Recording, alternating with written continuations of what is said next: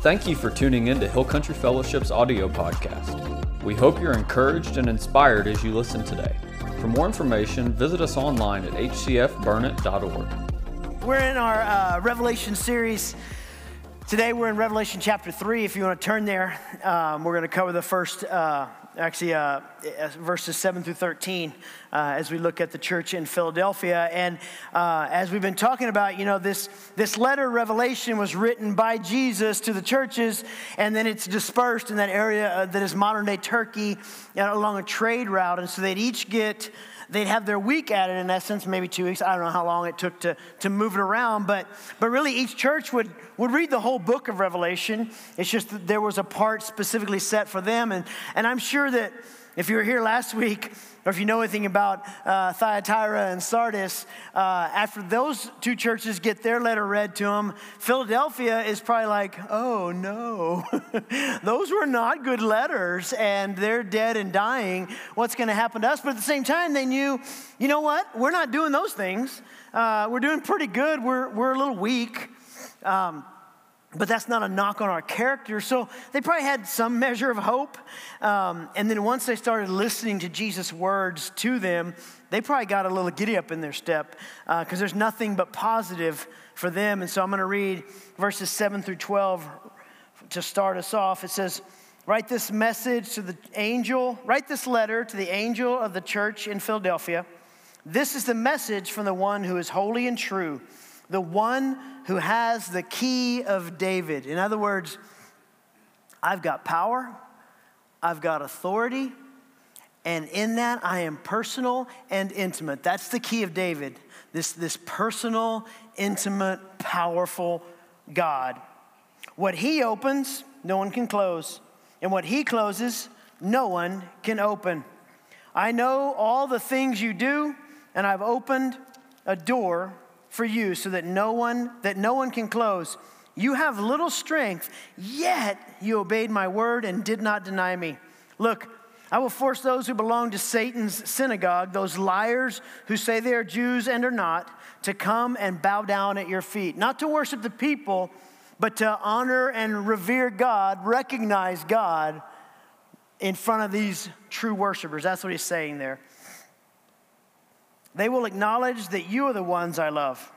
Because you have obeyed my command to persevere, I will protect you from the great time of testing that will come upon the whole world to test those who belong to this world. I'm coming soon.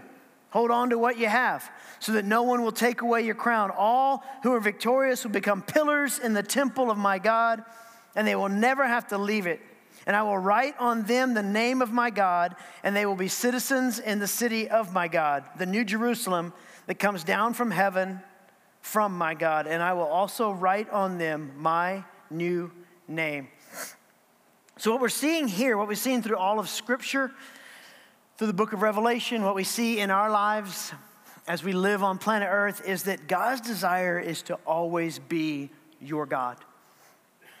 And that's what he's specifically telling the Philadelphia church here. And when you live faithful to what, to what Jesus asks of us as followers, that gets fulfilled.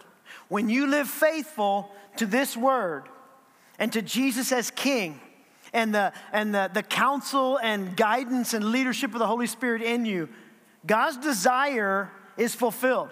His greatest desire for all of creation is that he would get to be your God. And not to lord over you, because he doesn't have to lord over anything. He's the creator God. He doesn't need those kind of kudos or, or you know, uh, you know, uh, to-do list things that make him feel better about himself. He's, he's perfectly fine with who he is. His favorite thing is to be your God. And so we have some Philadelphia takeaways today that are going to be woven all throughout uh, the, the message and, and really through this, this passage here. First is that Jesus is in charge. He's the one, He's it. No one even gets to bow up to Him. Uh, someone tried that once, got booted out of heaven like lightning. So uh, no one has a shot at bowing up to Jesus. Number two, Jesus opens the door, which is our big idea today. That Jesus opened the door, and we're going to see what that means. And number three, a little strength is enough. If your eyes are fixed on Jesus, a little strength is not enough if your eyes are fixed on how you can fix yourself.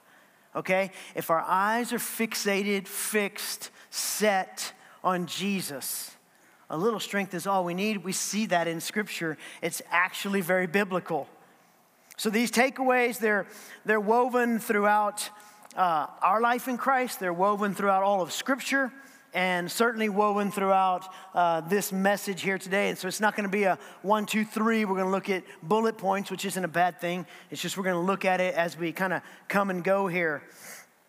But Jesus is talking to this church of little strength with a synagogue of Satan contending against him in a pagan city. And he says, You're still alive. Way to go. You're still alive. You're still breathing. You're still following me. Your faith is still there. You have not faltered. You have not given up. And these people, they're probably, as a church, probably very looked down on by culture. Certainly, uh, they're harassed and, and treated poorly, mistreated by, by, by religion, by the Jews um, that were in the area. That's who Jesus speaks about. They probably weren't made of a lot of movers and shakers in the community so they had less influence than a lot because uh, they weren't getting involved in the, in the pagan rituals and worship or in, in, in Jewish religion. But despite its weakness, this church remained faithful. And Jesus was telling him, Hey, I know things are hard around you and, and very often hard on you, but you're doing great. I mean, isn't that the coolest word? Like, Jesus saying, I get, I get what you're going through, but you're doing so good. That's very uh, uplifting to hear. He's saying, You're still here, you're still going, you still trust and believe and have faith in me. You have all the power you need because I provided for you. That's why you get to live spirit empowered. Jesus spoke life and hope. He spoke encouragement and truth. So, how many here would say, I, I need a little of that today in my life and where I'm, where I'm living? Who, who needs some life spoken into their life? Anybody struggling right now in some way? You just you need some hope, encouragement. Just, just somebody to come along and say, I, I, I see. I see where you are. I know it's tough. Let's just, let's just take a moment and receive some life and hope and encouragement from the Spirit of the living God. If you're here today, and maybe you're online or you're listening on the radio too, you, you can join in, but if you're here today and you would just love some life or hope or, or encouragement just spoken into you or dropped on you by the living God, would you just stand for a moment? I'm just going to pray over us. I'm there too. I had a week of being angry at the America around me, and uh, it didn't go well with my soul. I just, I, I, I steamrolled, and, it just, and I was like, oh my word, I need to stop this. And he's like, yeah, you can't, because you're flesh, so just submit. That's how you stop. I'm like, that's a better idea. So let's just receive. You can put your hands up, you can, whatever you need. Let's just receive. I, I don't know where all of you are with stuff or what's going on, but I really believe God said, I just want to, I just want to download hope and encouragement and and uh, life to those who follow me. So, so Lord, we're just we're just your sons and daughters right here. Some of us have little strength in what we're going through. Some of us with a little hope. Some of us uh, we just uh, we don't doubt you, but we doubt something around us how it's going to work out. We just, we just need you. Some of us were just tired. We're just tired. Would you just meet us where we are and if you need to speak something specific into our into our minds and hearts, would you just drop that on us right now? And, and I pray, God, that all across this room that you would be speaking specific things. I love you. I'm for you. I see you. I've got that. Keep walking. Don't give up. Don't give up. Don't quit on that. Don't quit on that. Watch me work in that situation, in that setting, in that person's life, in that job, in that, struggle with your, your child or your family. Watch me work. Just keep looking at me. Lord, may we live encouraged that when, I, when we're weak, you're strong. Less of us and more of you. I pray we would walk out of here the most hope filled people in Burnet County because you met us here where we are. For those who have questions and they're presenting something to you and they can't get an answer, would you answer them, God? Give them a peace, give them a direction, give them a word. Have somebody come in and give them a word. Would you right now meet us where we are? I thank you and we praise your name. Thank you for being a personal God, an intimate God who's all powerful and full of all authority. In your name we pray. Amen. So here's the thing Jesus, he, he strengthens you and I with words of hope and encouragement from his heart for you. And, and the truth that, that will guide us and keep us free. And he does all that for a reason, not just so we'll have it easy, but so that we'll, we'll do something with the guidance and the leadership and the, and the hope that, that, that moves us forward in him. That we would walk through those doors that he opens. And those doors that he's talking about here, and those doors that he talks about in scripture, are always doors of evangelism.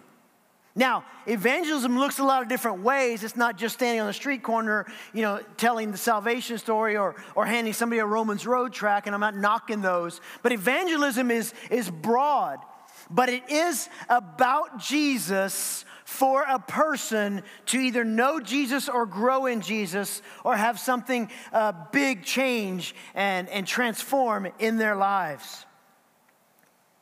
Your testimony of how Jesus saved you or, or your story of what he did in your life this week what he's done in your marriage, what he's, what he's, what he's sharing with you. It's, it's, it is your testimony always, but sometimes we just think that word is the one time salvation. Your testimony is also your story of God moving in and through your life as you live on purpose for him. Maybe it's just your growth. I was here, and then I was here, and then all of a sudden I just started reading scripture and getting involved in community. And wow, Jesus has just grown me in Him. And you're just telling someone about that.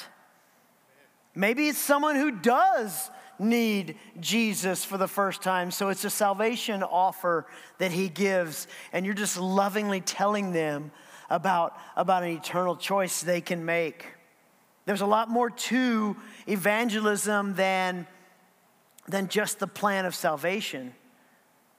But those doors that Jesus is talking about here, and really all through the New Testament, whenever he talks about a door being opened, is always for evangelism.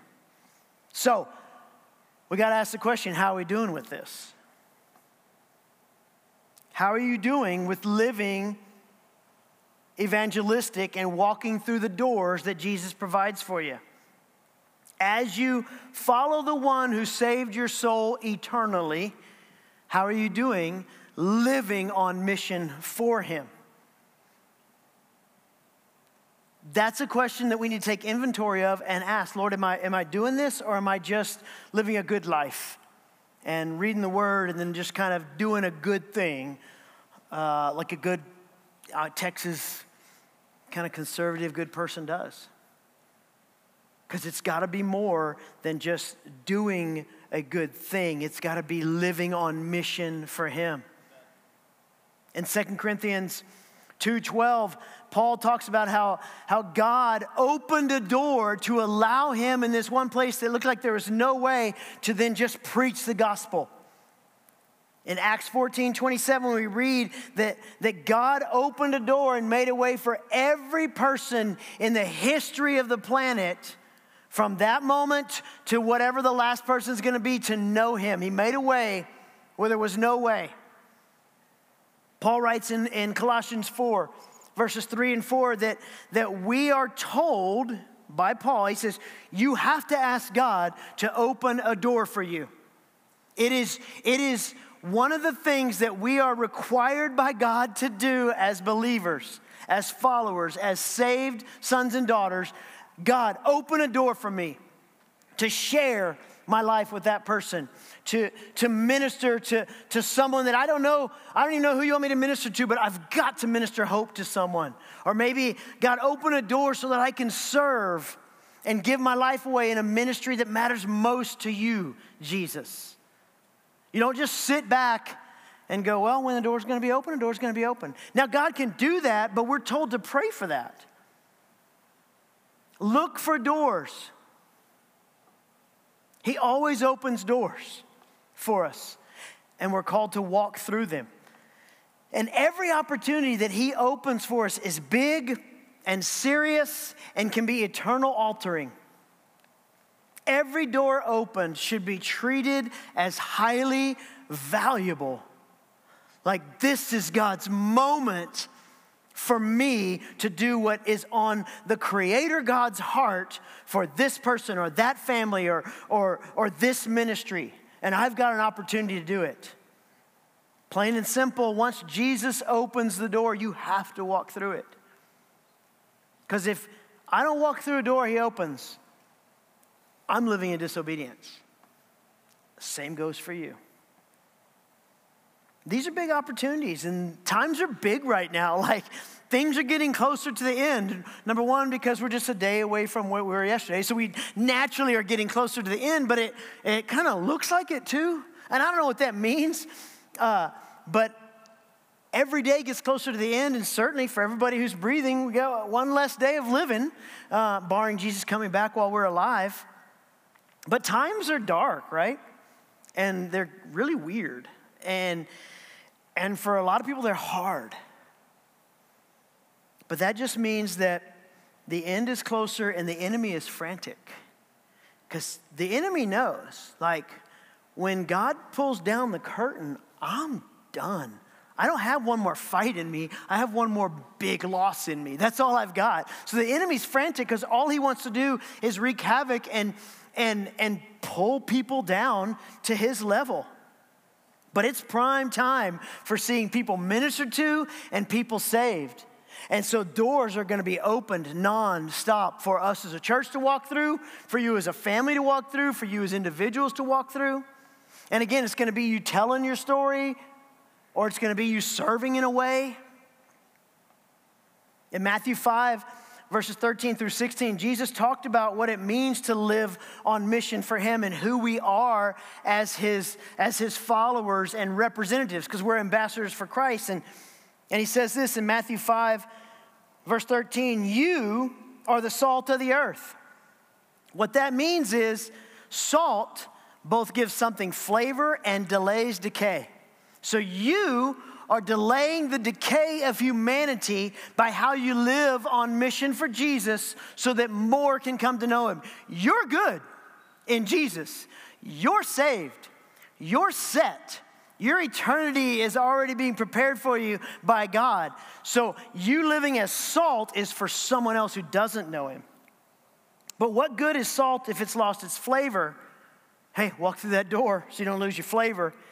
Can you make it salty again? It'll be thrown out and trampled underfoot as worthless. So don't live a worthless life here just because you're saved there. And then you are the light of the world, Jesus says, like a city on a hilltop that cannot be hidden. No one lights a lamp and then, and then puts it under a basket. Instead, a lamp is placed on a stand where it gives light to everyone in the house. So you are a light that is meant to be seen in the, in the most fashioned way ever. Like people can see from a distance, people can, like it lights up the room. It's spectacular. It's not just something under, under a, a, a basket or something. Like, I think there might be a light under there. You are meant to be seen, not because of you, but because of who you represent. In the same way, let your good deeds shine out for all to see so that everyone will praise your heavenly Father. You're salt and light. just give him what you've got. Give him your heart and life, and then walk through the open doors. It reminds me of the fishes and loaves story that we, we know it's in, it's in uh, different gospel versions, but the, the one in John chapter 6 uh, includes the little boy. I assume he's a little boy, the young, the young kid uh, in the story. And, and basically, he comes, he's like, Hey, I, I know you're trying to feed 5,000 plus, and I got a light lunch. But here, Jesus, everything I have is yours. Probably had no idea what he was going to do with it, or certainly, probably, I, I doubt that he figured he could like feed five to 12,000 people. But he said, it's, it's all I've got, but it's, it's completely yours, Jesus. When we have Jesus and we present to Jesus whatever it is that we have in us, for the sake of the good news being shared and told, so that others can discover their purpose in life and then, and then live in real joy in and because of Jesus. When we do that, we're walking through doors. That's you and I walking through doors. I don't have to go hunt for a door. Jesus opens a door. Like if Jesus opens the door for you, it's probably going to be pretty, pretty obvious. Just walk through it. And he only ever opens doors. He didn't open windows. I know there's a song, and I'm not going to diss on the song, but when God closes a door, he opens another door. The only window we get in the Bible is when the guy fell asleep because Paul was boring and he died. And then Paul laid on him and he came back to life. So don't look for a window. Bible will tell us you'll die. No, I'm just kidding. Uh, but hey, when you just give Jesus what you've got and you trust him with it, that's enough. That little is enough. Believers with a little strength, trusting in a perfect God is a great recipe for success. Believing in and following Jesus also means that you and I are going to face opposition. And I'm not saying that to be like, dun, dun, dun. It just is what it is.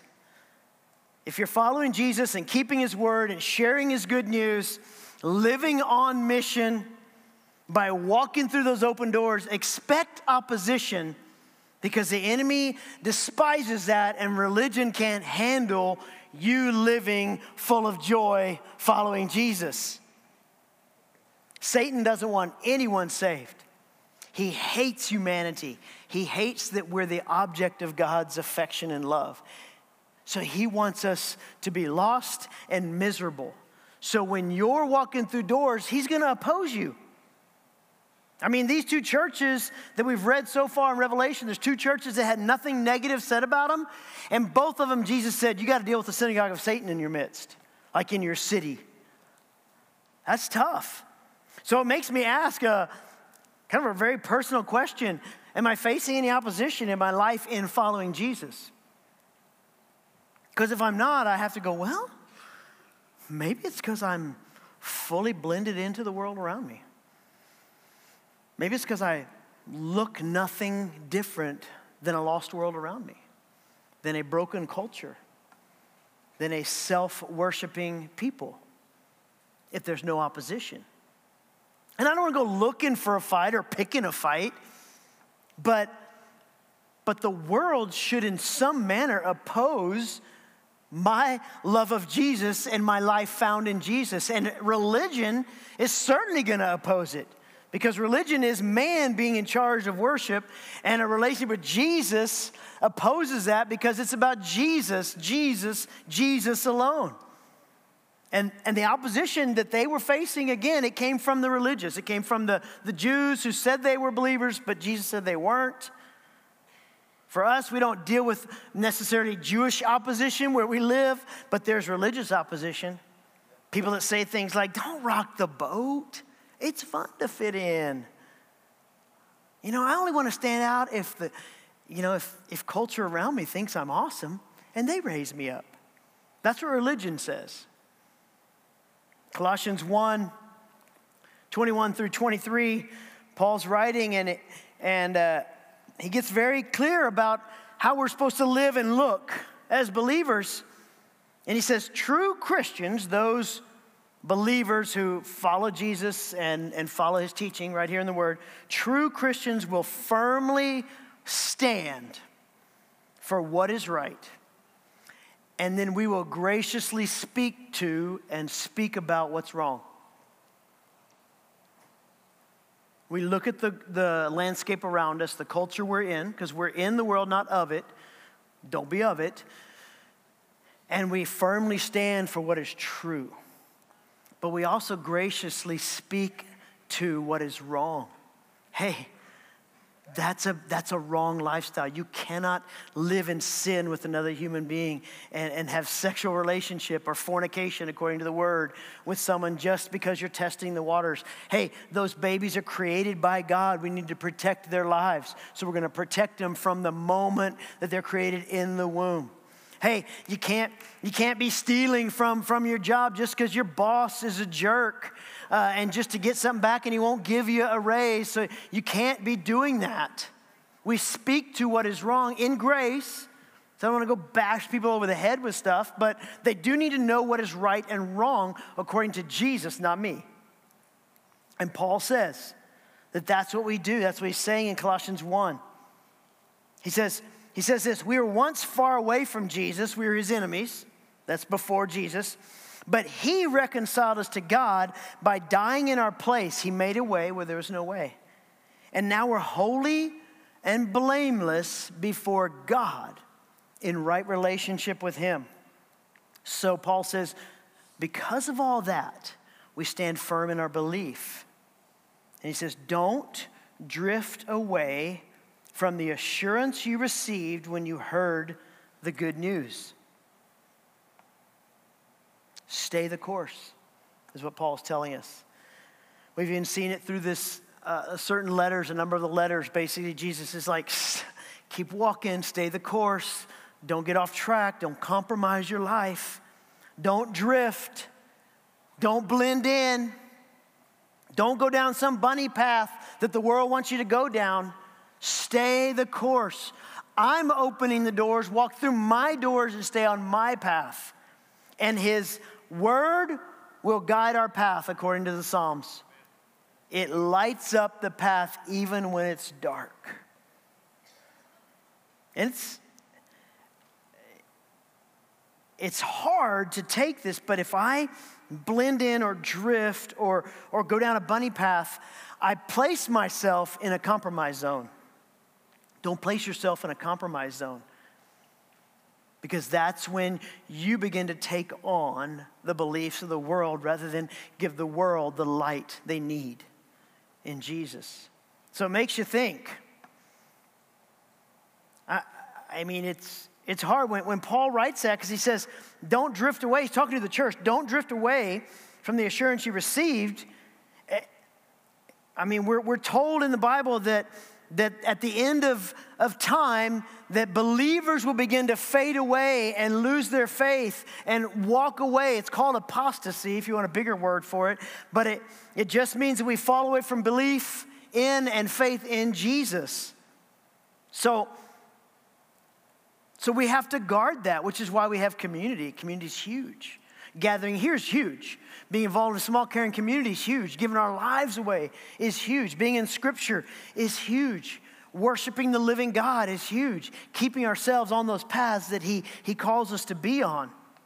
And what would happen if throughout the world, all of us Jesus churches looked for every open door from Jesus and just boldly walked on through to give hope to the hopeless, to give help to those in need, to, to light up the darkness where people are, are living or just bumping into walls.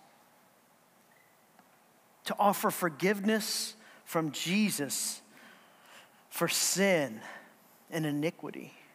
What would it be like if we just, every Jesus church just said, I'm gonna go give hope and help and light it up and tell them about forgiveness? Can you imagine the transforming nature of every culture? If churches would live that way versus hunker down or point fingers or be like, no, no, no, I think it means this in the Greek. You know, not that that's wrong, but but getting so bogged down in religion that we forget a relationship to give away to others. And then Jesus ends his encouragement to the, to the Philadelphia church who are in the midst of struggle with this verse. He's saying, I know it's hard, but you're doing so good. And then he says in verse 13, anyone with ears to hear must listen to the Spirit and understand what he is saying to the churches. The ushers are going to begin to hand out communion elements, and so when you get those, just hang on to them. We'll take communion in a moment. Those are powerful words. He's, he's spoken that in, in various places already in Revelation, and he says it once again to this church that hasn't faltered, that is doing really good. But know this these words written 2,000 ish years ago are current words for you today, for me when I wake up in the morning. These are words from Jesus to you. If you have ears to hear from Jesus, you must listen, you take it in. Because the Spirit is talking. He's there inside of you, dwelling in you to be your comfort and your counsel. And then, if you understand what it's saying, you'll live it out. So he's saying here, walk through the doors. It's okay that you have a little strength, just keep your eyes on me.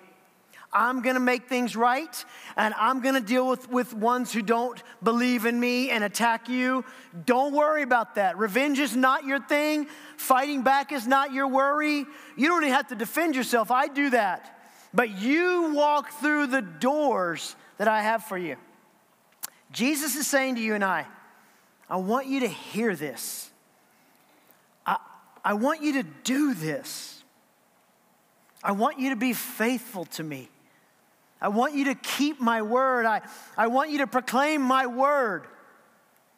I want you to go through those open doors of opportunity and stay the course.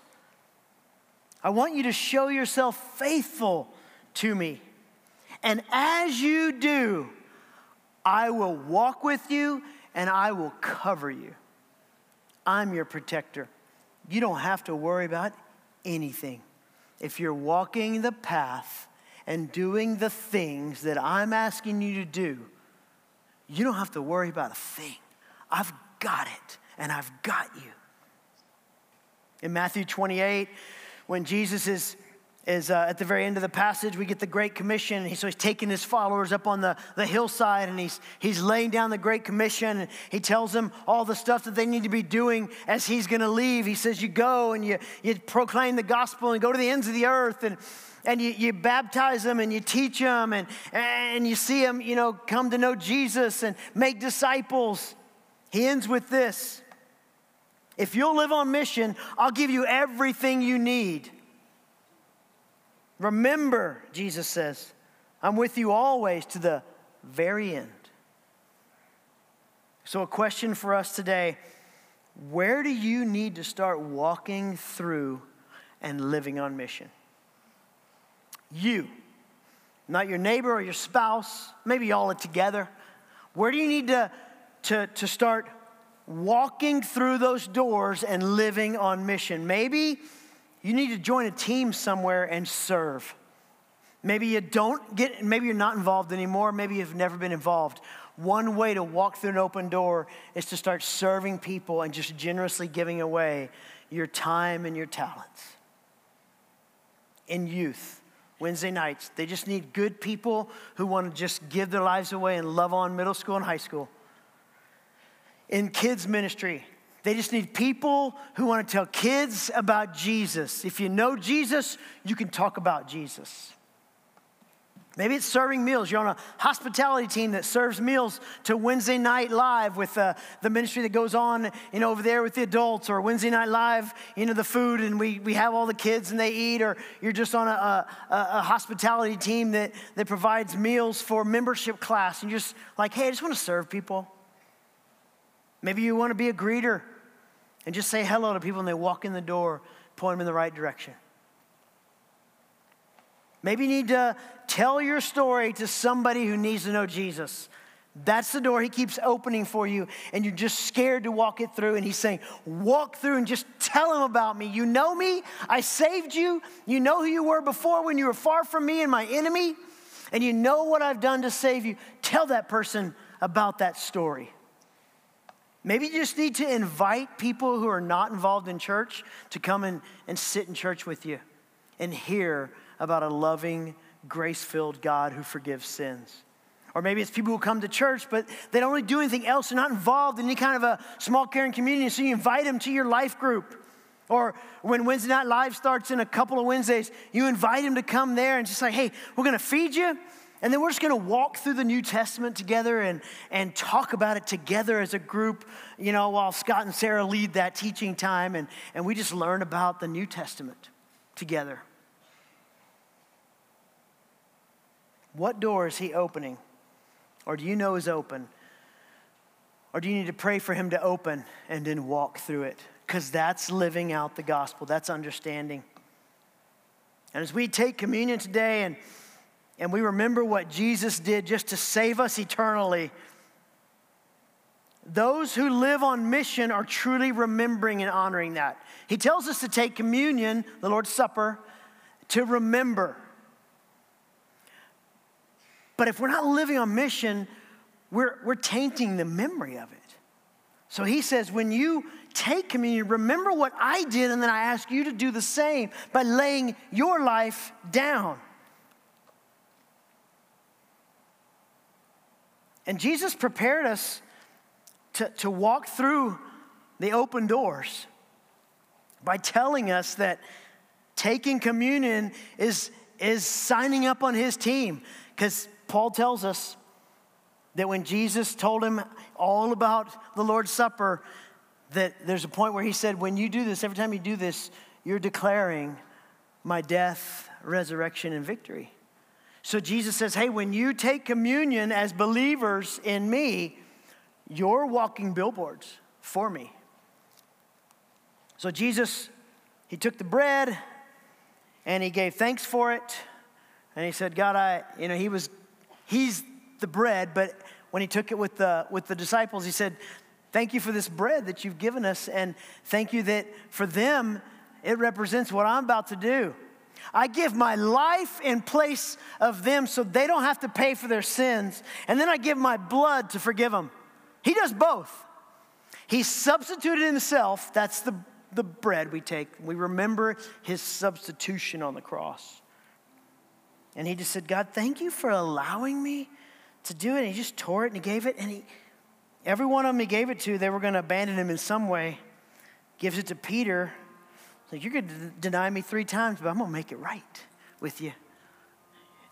Gave it to Judas, the one who sold him out for money. He didn't hold it back.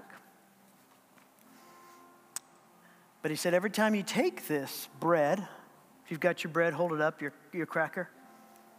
Every time you take this, remember that He gave Himself on the cross for you.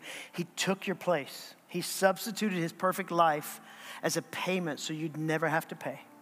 So, Jesus, we thank you for your body in our place, and we take the bread now. And then he took the cup, passed it around, and he said, This red beverage represents my holy blood that will be spilled fully to cover your sins. My body substituted for your sentence, my blood forgives you for all time. So, Jesus, thank you for your forgiveness of my sins. You hold them against me no more, and you don't even remember them. Take your cup, say thank you to Jesus. Thank you, Jesus.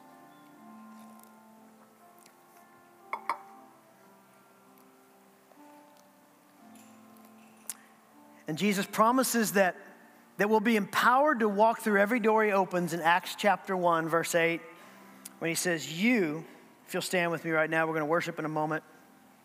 You, Jesus says, will receive power from the Holy Spirit who comes upon you. And when you do, you'll be my witnesses, telling people about me everywhere in Burnet County, throughout the great state of Texas, in these United States, and to the far ends of the earth. That's what we get to live out if we will walk through those open doors. So, Jesus, we worship you now. I thank you that you paid it all.